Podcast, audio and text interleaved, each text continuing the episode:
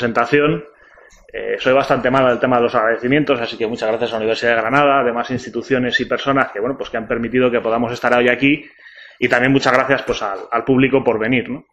Efectivamente, bueno, aprovecho también para disculparme por la parquedad del PowerPoint, no es un instrumento informático que se me dé demasiado bien, así que haremos lo que podamos.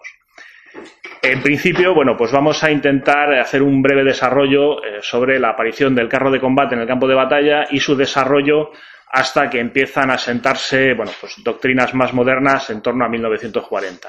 ¿Cuál va a ser nuestro punto de partida? Pues nuestro punto de partida estará en torno a 1916, en los campos de batalla del Somme, donde los primeros carros de combate entran en acción, y terminaremos pues en 1940 en la campaña de Francia, donde precisamente son los carros de combate alemanes los que consiguen desmembrar completamente el frente aliado y obtener una victoria pues de una rotundidad sin precedentes.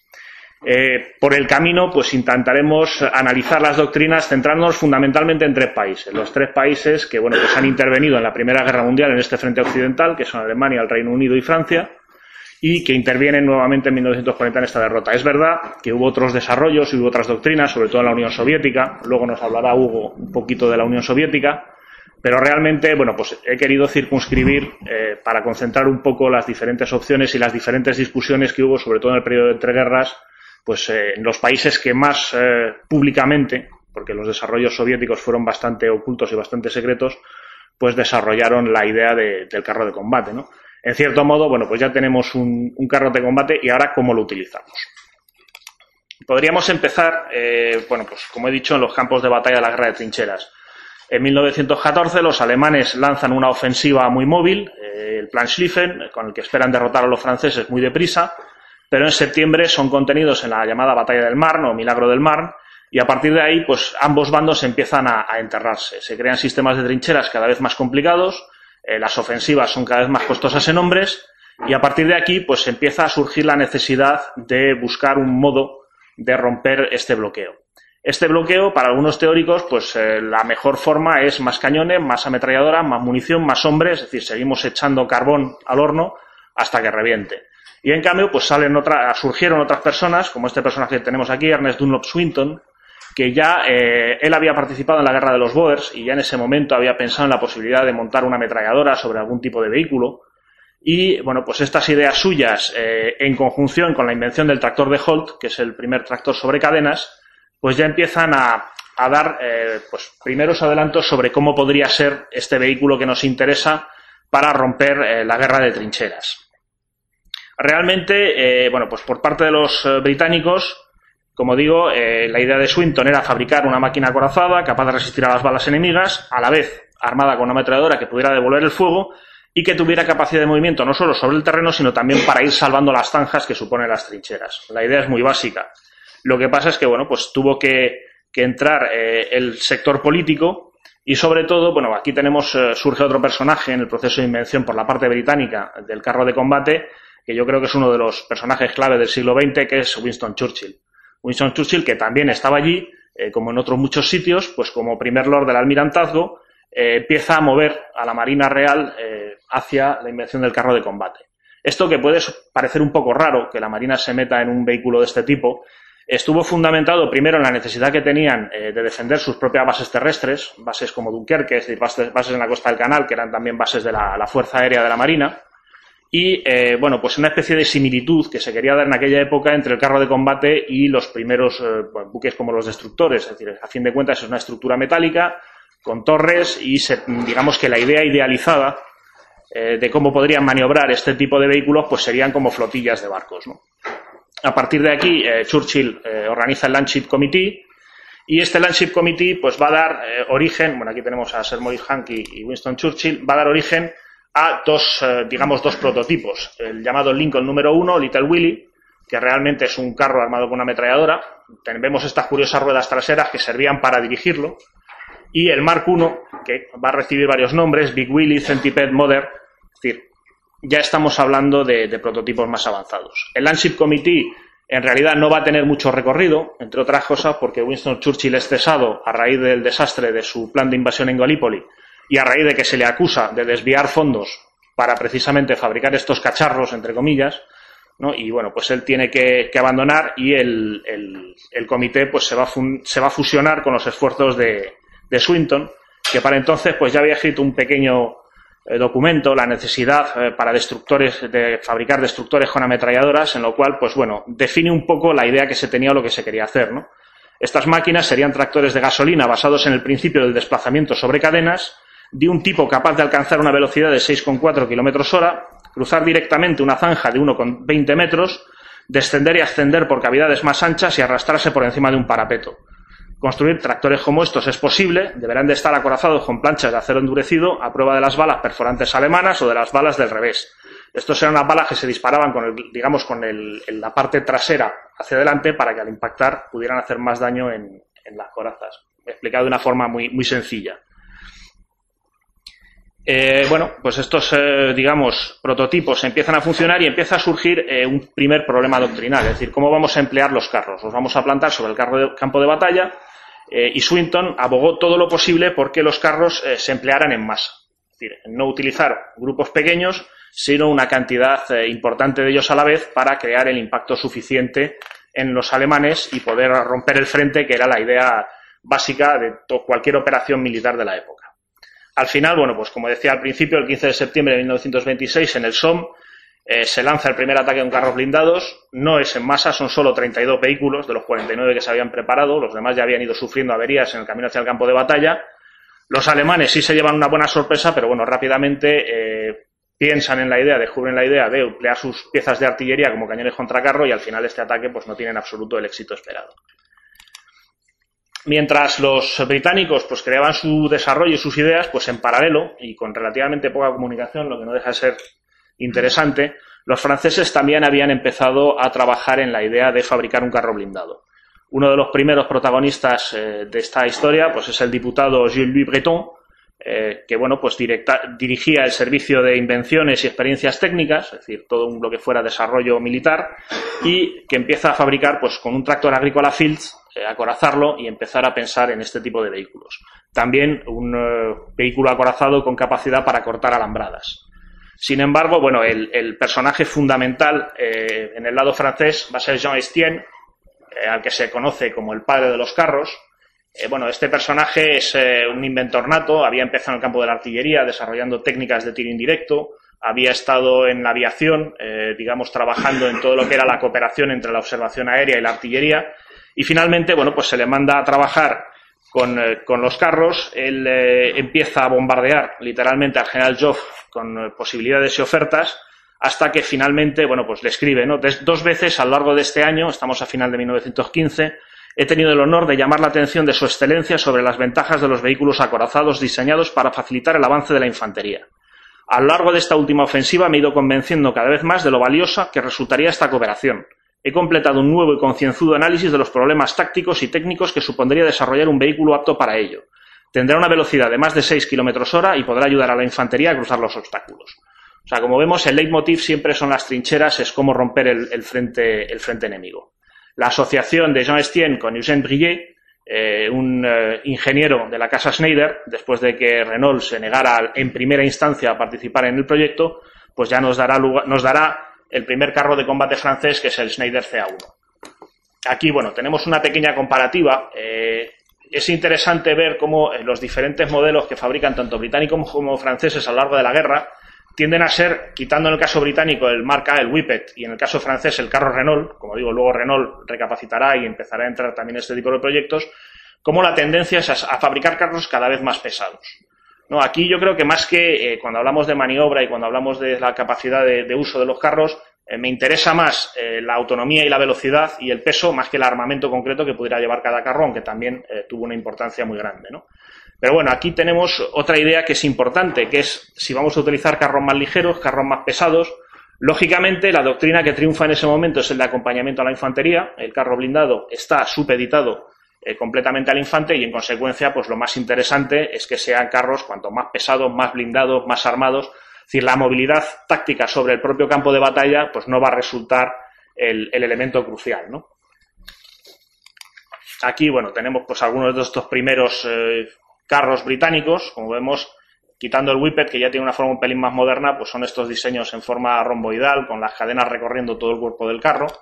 Los carros franceses vienen a ser todavía más peculiares, o sea, no se ha creado una forma, un diseño propio. Aquí tenemos el Schneider CA1 que tenía esta barra, con la idea de romper las líneas, las, los sistemas de trincheras. El Renault FT, mucho más ligero, y todos estos aparatos. Y finalmente, bueno, pues hablamos muy brevemente de la experiencia alemana. Los alemanes, cuando se encuentran con los carros blindados, pues empiezan, eh, los carros de combate enemigos, pues empiezan a buscar su propia, su propia solución. Y su propia solución es el A7V, que es, eh, bueno, pues es un monstruo de que lleva 18 tripulantes, los cuales manejan 6 o 7 ametralladoras y un cañón de 57 milímetros. Estamos hablando de 8 metros de largo, 3,5 de ancho y 3,40 de alto.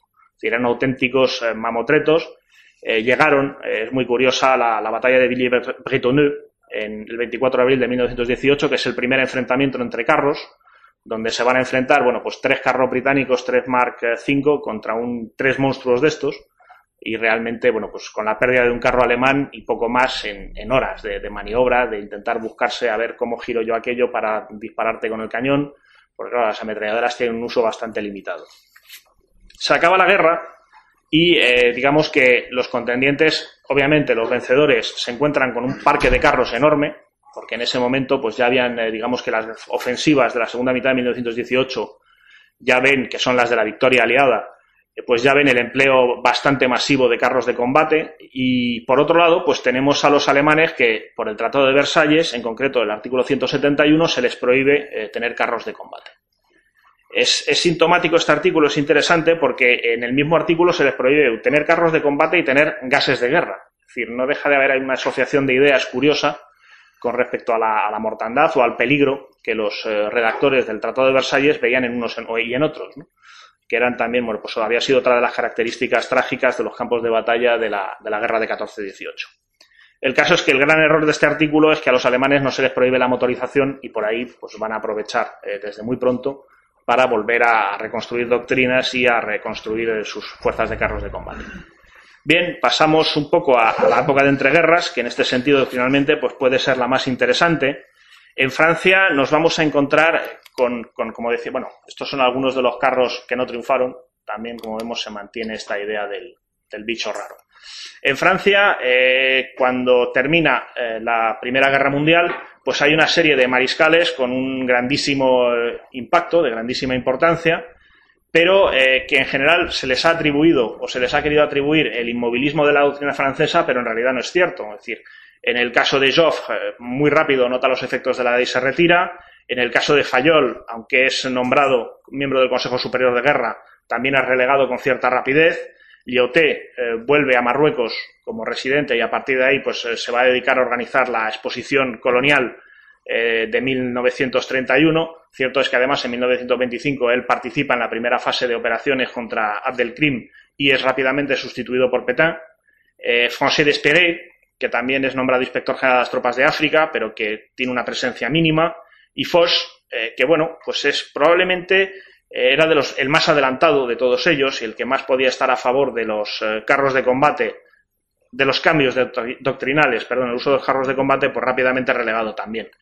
¿Quién nos queda realmente? Bueno, aquí tenemos un, pequeño cuadro. Esta es la década de los años 20, son los diferentes cargos, Consejo Superior de Guerra, Jefe de Estado Mayor General, Inspector General del Ejército, de la Infantería, la Caballería, la Artillería, y vemos en marrón, cuanto más oscuro, eh, menos eh, a favor de las nuevas teorías. vemos que en la década de los 20 realmente los mandos que se destacan, que se declaran sobre este tema, eh, se mantienen a favor de las teorías de 1918, fundamentalmente el carro como acompañamiento y al servicio en todo momento a la infantería. De hecho, en Francia los carros de combate, la llamada artillería de asalto, forma parte del arma de infantería, es decir, no tiene ninguna independencia. Y en la década de los 30, pues como vemos, hay un ligero cambio, hay una ligera tendencia a aceptar las nuevas teorías que se van planteando, que es la de la independencia de los carros de combate, pero aún así, pues quedan, quedan elementos muy fuertes eh, a favor del inmovilismo. Esto veremos que dará eh, pie a diversas soluciones. Nos queda, bueno, pues como decía el sexto mariscal, que es Philippe Pétain. Eh, va a ser el, un hombre que al principio sí estuvo bastante a favor del desarrollo del carro de combate, pero que en todo momento se mantiene en la idea del acompañamiento a la infantería. De hecho, en el prefacio eh, de la obra del general Sobineau, eh, una invasión es todavía posible, se refería a una nueva guerra con Alemania, eh, él escribe los medios para sortear por tierra la barrera infranqueable formada por el arma automática asociada a la red de alambre de espino no existen si se ha cerrado todo el teatro de operaciones. Eh, estamos hablando ya de 1937, eh, deja claro que no hay ninguna opción al carro de combate. De hecho, bueno, pues también tiene importantes diferencias de opinión con De Gaulle, al que veremos luego un poquito más sus teorías, bueno, pues que al que plantea que eh, los conceptos recientemente promovidos de un ejército de, de métier, un ejército profesional, no dice su nombre, pero se está refiriendo a él, pues se encontrarán qué pasará si se encuentran con otra división de tanques igual del enemigo, es decir, eh, la defensa prima siempre. Y sobre todo hay mucho miedo al, carro de combate. Otros seguidores de Peta en este sentido, sea el general de Benet, el general Duffieux eh, y Luis Félix Thomas Morin, que este general va a tener su actuación va a ser 100% exitosa, ¿no? Es decir, el 15 de marzo de 1935 consigue que la Asamblea Nacional no eh, vote los presupuestos para la creación de las primeras divisiones acorazadas francesas.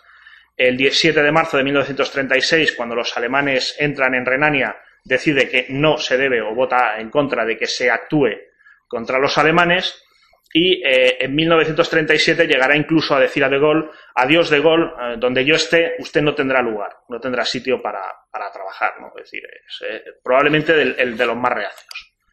El, panorama no es enteramente oscuro. aquí tenemos al general Estienne, del que habíamos hablado antes, que realmente, bueno, pues es el que va a hablar, el que va a intentar que la doctrina de carros de combate francesa dé un paso más allá y abarque nuevas tácticas. ¿no? Él habla de 100.000 hombres capaces de recorrer 80 kilómetros en una noche con todas sus armas y sus pertrechos en cualquier dirección y en cualquier momento. Sí, ya estamos hablando de unidades más independientes. El problema de Stien es que, bueno, pues eh, se retira en 1922, pasa a la reserva, él a título particular va a seguir investigando, pero bueno, en 1933 pues ya está bastante bastante mal y en 1936 fallece. Es decir, en pleno desarrollo de sus teorías o en pleno momento de posibilidad, pues él no, no va a poder estar allí. Otros que, lo apoyarán son el general Buat, el general Dumain, que también eh, bueno, tendrán sus, sus, planteamientos e intentarán conseguir estos carros de combate independientes. Pasamos, para, acabamos la década de los 20, pasamos muy rápidamente a los británicos, que también tuvieron teóricos muy interesantes, ¿no? entre otros eh, John Frederick Charles Fuller, yo creo que más o menos todos conocemos un poco sus, sus obras.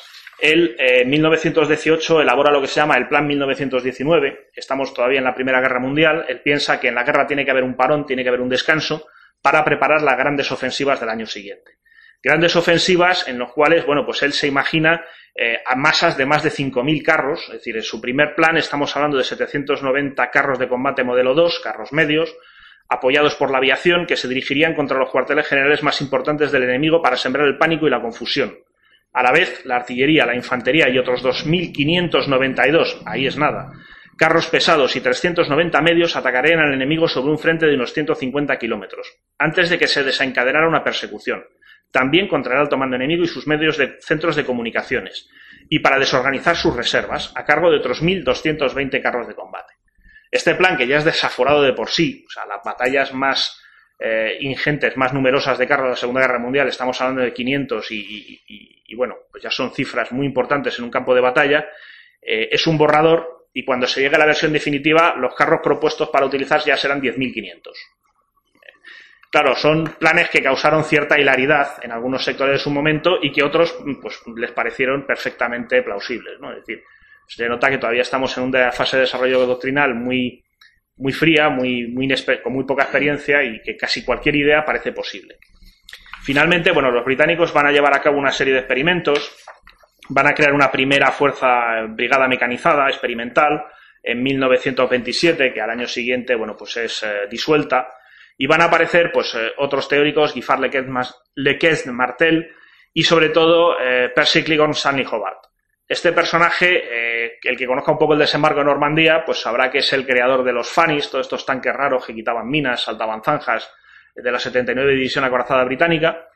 Eh, fue un inventor eh, también nato y, bueno, pues fue un gran entrenador de carros, fue un gran, desarrolló la fuerza móvil en Egipto, la que se convertirá en séptima división acorazada, que realizará bueno, pues acciones de relámpago contra los italianos primero y, se portará muy bien frente a los alemanes y es un poco, bueno, pues junto a, Fuller, eh, los dos grandes eh, fijadores de la doctrina británica que resumiéndola, pues se va a basar básicamente en eh, masas de carros. Esto es importante porque aquí nos vamos a encontrar con la primera estructura de una división acorazada británica para, ya para la Segunda Guerra Mundial. Entonces, como vemos, la infantería, brilla, la infantería brilla por su ausencia. Fundamentalmente lo que tenemos son carros de combate ligeros y medios. Ahí tenemos, bueno, pues algunos de los modelos, carro ligero, carro crucero y carro de infantería.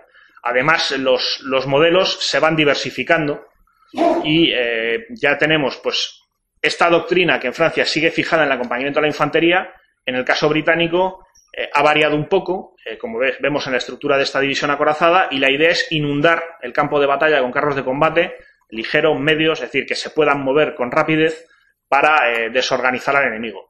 El problema, como veremos, y que va a ser la gran baza de los alemanes, es que sin el apoyo de la infantería, pues el carro de combate está ciego, va dando tumbos por el campo de batalla y es presa relativamente fácil de la infantería contraria, por lo menos en esta época. Volvemos a Francia, la década de 1940, porque es especialmente interesante la posición de los dos generales que van a mandar las tropas eh, de la derrota. Es decir, eh, Maurice Gustave Gamelin, que es el primer generalísimo francés cuando estalla la guerra con Alemania, es un hombre muy reacio al empleo de los carros, y el general Maxime Weygand, que está más a favor, pero eh, bueno, le cuesta, sobre todo lo había estado en su juventud, pero parece que en su madurez fue moderándose y decidiendo que, el carro tenía que seguir a favor de la infantería. ¿Quién se le opone? Bueno, pues aquí tenemos al general Jean Flavigny, que es el, segundo creador eh, de los carros de, de, las unidades de carros francesas. Eh, Flavigny es un general de caballería y lo que va a hacer es reconvertir su arma a los carros de combate, va a retomar las viejas misiones de la caballería, pues de exploración, de explotación, de, cobertura, de apantallamiento de las fuerzas propias, pero eh, bueno, pues utilizando unidades acorazadas. Esto, claro, es un, fue un proceso, eh, todos los procesos de transformación también lo habrán hecho los británicos, de la caballería montada, es decir, del caballo de toda la vida, al, carro de combate, pues son tremendamente traumáticos. En el caso de los británicos, para 1940 lo habrán, lo habrán conseguido plenamente. En el caso de los franceses no va a ser así y se van a encontrar, bueno, pues con una serie de, curiosidades eh, en la organización de las unidades que ahora comentaremos. Finalmente tenemos al general de Gaulle, que bueno, pues es considerado actualmente el padre de las, eh, de las teorías de carro francesas de, 1940, ¿no? Bueno, pues que además con mucha literatura decía una brigada fuertemente blindada, rodando por los campos tan deprisa como un caballo al galope, armada con 150 cañones de mediano calibre, de 400 piezas más pequeñas, de seis centenares de ametralladoras, cruzando fosos de tres metros de ancho, ascendiendo por taludes de treinta pies de alto, derribando árboles de cuarenta años, tirando al suelo muros de doce ladrillos de grosor, aplastando todas las redes, cercas o empalizadas.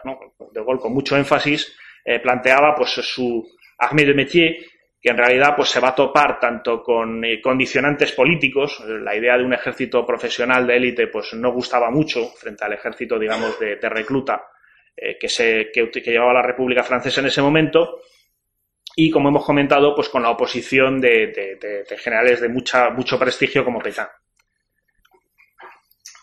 El desarrollo de las unidades acorazadas francesas, como digo, va a dar, o con carros francesas, eh, va a dar resultados bastante llamativos. Para empezar, la caballería va a ser capaz de dotarse de carros utilizando un subterfugio. Es decir, como decíamos antes, los carros de combate forman parte del arma de infantería. ¿Cómo hace la caballería para poder dotarse de ellos y poder eh, independizarse o no tener que depender de la infantería, pues los llama de otro modo, los llama autoametralladoras. Aquí tenemos una auto, la Panhard 178, una otra autoametralladora de reconocimiento, que efectivamente es un coche blindado, pero tenemos la auto, autoametralladora de perdón, autoametralladora de descubierta, Panhard 178, autoametralladora de reconocimiento Renault 33, que ya es un carro de combate, y ya ni hablemos de la otra autoametralladora de combate, la Hotchkiss 35, que es un carro de combate puro y duro. Es decir, lo que ha hecho la caballería es escurrir el bulto con otro nombre y empezar a fabricar, a encargar y a organizar sus unidades de carros. Aquí tenemos lo que será la división ligera de caballería, que en realidad incluye ya un regimiento de infantería, lo cual es un, es un adelanto, pero realmente lo que hace es dividir entre una brigada de tropas a caballo y una brigada de tropas motorizadas. ¿Esto qué supone? Pues que las tropas de motorizadas van mucho más lejos, mucho más deprisa, pueden ser derrotadas tranquilamente por los alemanes antes de que lleguen las tropas a caballo, que luego son derrotadas a su vez en el mismo campo de batalla. ¿no? Es decir, el, gran problema de, de, estas unidades va a ser ese, que nunca consiguen concentrar todos sus medios en el mismo campo de batalla. Surge entonces también en la caballería la división ligera mecánica. La división ligera mecánica es la más parecida eh, que se crea fuera de Alemania a lo que es una división Panzer. Como vemos, ya tenemos un equilibrio entre dos regimientos de carros y tres batallones, un regimiento de infantería con tres batallones y un regimiento de reconocimiento, y ya tenemos carros, bueno, pues eh, bastante, siguen siendo autometralladoras, pero eh, bastante exitosos. El, carro de caballería Somoa 35, pues tiene un cañón de, de 47 milímetros, eh, capaz de en ese momento de perforar prácticamente cualquier carro que puedan poner los alemanes en el campo de batalla. Eh, realmente son unidades que en, la batalla de, Anut, el 13-14 de 12-13 de mayo, perdón, de 1940, pues van a ser capaces dos divisiones de este tipo, la segunda y tercera, de parar y de dar la talla ante dos divisiones Panzer que con incluyendo, o sea, teniendo en cuenta inclusive pues las ventajas que estas divisiones Panzer tienen a nivel de control por medio de radio, eh, de táctica, de entrenamiento y de muchos eh, factores similares. queda la tercera, el tercer, la tercera opción francesa, que es la división acorazada. DCR, aquí hay mucha polémica si es eh, CR de cuirassé o acorazada de reserva, cuirassé de, reserve. Esto son divisiones, pues volvemos al mismo problema, con un simple batallón de infantería y cuatro batallones de carros, volvemos al problema de los británicos. Es decir, estos son divisiones de acompañamiento. En ningún momento se plantea que puedan actuar solas, aunque luego a nivel real tendrán que hacerlo y pues van a acusar mucho la falta de infantería. Son realmente unidades pues que están ahí, eh, que se crean para cerrar un trozo de frente, pero nunca realmente para llevar a cabo una ofensiva blindada al estilo alemán. Aquí tenemos pues algunos de los bichos que desplegaban, como el pesadísimo B1 bis, que me ha parecido oportuno además eh, ofrecer una vista de frente porque además es un carro que en el casco llevaba un cañón de 75 milímetros. Pero claro, imaginémonos eh, la, dificultad de maniobra que tiene girar un, mamotreto de ese tamaño para poder apuntar con el cañón de 75 milímetros, sobre todo cuando uno se está enfrentando a carros pues mucho más, más rápidos. Pasamos muy rápidamente eh, a los teóricos alemanes. En, en el campo alemán, como decía, el Tratado de Versalles prohíbe tener carros de combate, pero eh, bueno, pues nos da la posibilidad de motorizar, nos da la posibilidad de hacer experimentos y además los alemanes pues muy rápidamente se van a dar cuenta de que bueno, pues una de las causas de su derrota son los carros aliados y ellos tienen que poder desarrollar y tener los suyos propios. Los dos primeros personajes que tenemos en, esta lista son Hans von Sicht, que será jefe de la Reichswehr, eh, del, digamos, del primer embrión del ejército de Versalles, que rápidamente eh, lo primero que él plantea es que eh, la paz no va a durar, no va a haber una paz perpetua y que habrá nuevas guerras y que para ello Alemania tiene que estar armada y preparada. Wilhelm Grenner, eh, ministro de Defensa, pues le va a dar todo su apoyo y von Sick va a empezar una serie de programas para ir modernizando, digamos, el arma motorizada germana. El, el gran teórico es Ernst Bolheim. Ernst Bolheim es uno de estos personajes que desaparece en la historia eh, va a ser suplantado, entre comillas, por, por Guderian. Eh, Guderian, bueno, pues tuvo la virtud de tener siempre mucho más rango eh, que Volkheim, tuvo la virtud de escribir más que Volkheim y de que sus libros, bueno, pues incluso en posguerra se han hecho mucho más famosos, ¿no? Sus memorias de guerra o, el Achtung Panzer, que publica en 1937, que condensa todas las teorías de acorazados de, de carros de combate alemanas, pues realmente tuvieron mucho más renombre y en muchos aspectos, y así lo están viendo cada vez más historiadores, pues son copias con ligeras modificaciones de las, de las teorías que había publicado Volkheim en el Militar Wochenblatt, del que había sido editor, y en otros, y en otros medios. De hecho, Volkheim eh, había formado parte de una interesante experiencia, que fue la del campo de pruebas de Kazán. Es decir, los alemanes no podían desarrollar carros de combate, con lo cual se fueron a la Unión Soviética y ahí organizaron un campo de pruebas para poder, eh, bueno, pues probar, testar modelos, ver cómo funcionaban y todo esto. Uno de los resultados son las fuerzas acorazadas que los alemanes despliegan en 1939. Otro de los resultados de ese campo de pruebas fue el T-34, el carro soviético con el que les mm, reventaron en 1941. Pero esa parte ya se la dejo a Hugo. ¿En qué consisten? Eh, bueno, nos dejamos a Oswald Lutz, Lutz como director de, motorización. Eh, fue jefe de Guderian, y fue, bueno, pues también uno de los grandes impulsores, aunque sin teoría realmente específicamente propias, eh, dentro de la corriente alemana, eh, que es un poco lo que queremos, voy a resumir eh, para ser muy, muy rápido, antes de, terminar y pasar un poco a los resultados de todo esto. El, Guderian en su libro Actum Panzer, si bien coge ideas de otro, la verdad es que hace descripciones muy vívidas, muy, muy interesantes y muy buenas de lo, que, de lo que se pretendía lograr y de cómo se tenía que ser una batalla de Panzer. ¿no? el primer escenario que propone es un escenario en el cual las unidades eh, de carros tienen que anular completamente, tienen que reventar el frente contrario, tiene que ser una victoria total. Entonces, ¿cuáles son los primeros problemas con los que nos encontramos? Pues con una marcha de acercamiento que pueda ser mm, darnos la mayor posibilidad de sorpresa posible. Esto se tiene que hacer por la noche, se tiene que hacer con mucho cuidado. Eh, ¿Qué primeros obstáculos vamos a tener? Pues las minas. Pues eh, es necesario que tengamos unos ingenieros que se encarguen de adelantarse a las fuerzas acorazadas, a las unidades de carros de combate y despejar eh, de, minas, digamos, las defensas del contrario. Luego que tenemos los cañones contra carro.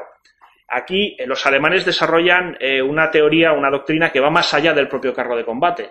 Ellos, con lo que nos vamos a encontrar en 1940 es con un triángulo. O sea, se ha hablado mucho de la colaboración entre los carros y la aviación, pero falta, digamos, el, tercer vértice, que es el cañón contra carro propiamente dicho. Si dentro de la forma de operar de los alemanes, sobre todo en la que se llamó la Blitzkrieg, el cañón contra carro es un elemento vital. Y Guderian ya lo dice eh, hablando de su integración en la defensa del contrario. Es decir, los carros no podrán encargarse en ningún momento de atacar sus objetivos secundarios sin haber eliminado eh, las piezas contra carro del enemigo tanto las que están posicionadas en la línea de frente como las que vengan desde retaguardia, desde la reserva, eh, para posicionarse y a su vez poder batirlos. Para esto, Guderian lo que insiste es en que la ofensiva tiene que ser fulminante, es decir, hay que atacar toda la profundidad de la zona de batalla de defensa enemiga en el mismo momento, con la mayor cantidad posible, con la mayor masa posible, eh, tanto con un fuego abrumador como pasando a través, si es necesario, incluso atropellando eh, las posiciones del contrario, sus piezas de artillería, es decir, hay que actuar con mucha violencia. ¿Para qué? Precisamente para que esas reservas no puedan formar una segunda línea de frente que nos obligue a pararnos y que nos obligue a replantearnos toda la, toda la ofensiva. En sus eh, desarrollos, pues Guderian va dando plazas, va dando lugar a todos y cada uno de los elementos de la división Panzer que, se va, que van a crear los alemanes durante, durante pues, el periodo de entreguerras y que van a entrar en combate en los primeros años de la, de la Segunda Guerra Mundial. Es decir, es importante que la artillería precisamente pues, nos puede servir para batir esa segunda línea enemiga y impedir o molestar lo más posible el desplazamiento de esos contracarros de reserva. Eh, la infantería tiene que apoyar a los carros, tiene que estar junto a los carros pues, para evitar el acercamiento a la infantería enemiga y que por medio de, de, minas o por medio de un fusil antitanque, que en ese momento estaban bastante repandidos, aunque con el aumento del blindaje pues van a ser cada vez menos útiles, pues pueda eh, acercarse lo suficiente a nuestros carros como para poder destruirlos. Es decir, realmente el, elemento clave de toda la doctrina alemana es la actuación interarmas. Es decir, el carro de combate ya no está solo, ya no está al servicio de la infantería, sino que al contrario, todas las demás armas colaboran con el carro de combate y eh, actúan junto con él. ¿no? Y este es el, eh, uno de los elementos fundamentales del éxito. Aquí podemos ver, bueno, pues las estructuras divisionarias. Si nos acordamos de las estructuras divisionarias francesas que hemos visto, salvo la división ligera mecanizada, que sí incluía más infantería, los alemanes ya desde la creación de las primeras divisiones Panzer, la primera, segunda y tercera datan de 1935, pues ya eh, incluyen una cantidad importante de infantería. Tenemos pues cuatro batallones de carros contra tres batallones de infantería, o bien la cuarta división Panzer va a andar un poquito más escasa y la quinta división Panzer que se crea a continuación, pues ya estamos hablando de cuatro y cuatro. Es una tendencia, estas tres que hemos visto antes fueron para la invasión de Polonia, es una tendencia que se mantiene en 1940. Es decir, intentamos que siempre eh, tender a los cuatro batallones de infantería, inclusive eh, los batallones de carros se van a ir reduciendo, eh, en parte por la falta de disponibilidad, es decir, los alemanes, la industria alemana no es capaz de fabricar todos los carros que se quiere para equipar con cuatro batallones a todas las divisiones Panzer, pero también porque se va dando cuenta a lo largo de la práctica que eh, es cada vez más interesante eh, que haya una proporción de infantería carros más equilibrada. Si no hacen falta tantos carros, sí carros más poderosos. Hemos visto antes el Panzer 1 y el Panzer 2. El Panzer 1 es un carro que nunca debió de entrar en combate. Es decir, era realmente un modelo experimental y para entrenamiento que cuando estalla la guerra en 1939 pues no nos queda otra y lo vamos a y lo integramos en las divisiones acorazadas, pero realmente es un carro dotado con armado con dos ametralladoras, muy rápido, muy ligero con capacidad para desplazarse a muchos sitios, pero que realmente a la hora de entrar en combate, pues no es un, un carro como el que ellos querían, ¿no? El, caballo de batalla es el Panzer III, armado primero con un cañón de 37 milímetros, luego con un cañón de 50 milímetros. Va a ser una de las grandes virtudes de los carros de la doctrina de carros alemanes es que fabrican carros con una torre lo suficientemente grande como para poder eh, aumentar el calibre del cañón que llevan y por lo tanto alargar su vida útil. Eh, termino. Bueno, tenemos aquí la misma tabla que hemos visto antes para los carros del, momento. Es decir, eh, por ejemplo, es llamativo que quitando el Panzer IV, que es un carro más destinado al apoyo a la infantería, los tres modelos fundamentales de las divisiones Panzer alemanas de 1939-40, el 1, el 2 y el 3, dan una velocidad de 37-40 kilómetros hora. O sea, son carros que tienen que luchar juntos. Y para ello es importante que su velocidad sea la misma, para que no podamos encontrarnos con que un grupo se adelanta, se retrasa, es decir, para que se pueda mantener esa cohesión. La autonomía, bueno, pues no se consiguieron los mismos éxitos, ¿no? Es mucho más dispar los diferentes modelos que van a utilizar los británicos o los franceses pues ahí tenemos el Matilda 1, el Matilda 2, 13, 25 kilómetros hora, son los carros de apoyo en infantería que citábamos antes, o el Mark 6, Mark 4 con 56, 48. Y es un poco el sistema. ¿Qué es lo que pasó? Pues, eh, bueno, pues la invasión de Polonia. Eh, Polonia fue un país que apenas eh, desarrolló carros de combate, tuvieron modelos propios, una pequeña brigada, pero realmente, bueno, pues la doctrina con la que se utilizaban era la propia de la caballería y no había mucho más. Polonia, pues aguanta poco más de un mes eh, algo parecido pasa con Bélgica. Bélgica también tiene pequeñas unidades de carros eh, muy asociadas a la caballería. Eh, realmente, pues lo mismo nos pasa con Francia, es decir, en mes y medio toda esta doctrina blindada francesa, todas estas discusiones, todos estos modelos de división, pues quitando la actuación de determinadas unidades en momentos concretos, pues se va a desmoronar ante la capacidad ofensiva y la capacidad de táctica de las divisiones Panzer y yo creo que queda pues eh, hacer un pequeño comentario sobre Italia, que es el, otro país que desarrolló carros. De hecho, la flota de carros italiana a, primeros, a principios de los años 30 fue la más numerosa de Europa. Eh, lo que pasa es que, bueno, pues ellos desarrollan su, guerra célere y luego su guerra de rápido corso, que realmente pues son una guerra motorizada y una guerra blindada, pero sobre todo con, con carros de combate pues de modelos muy ligeros, fundamentalmente armados con ametralladoras o cañones de muy poco calibre, y son carros que al final eh, pues no van a poder mantener. Es decir, esa flota los italianos no son capaces de renovarla.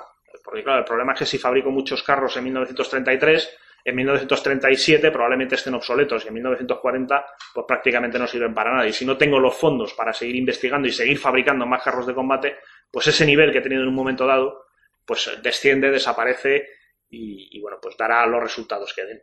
Y yo creo que con esto muy bien, pues una ponencia excelente. Muchas gracias, Javier.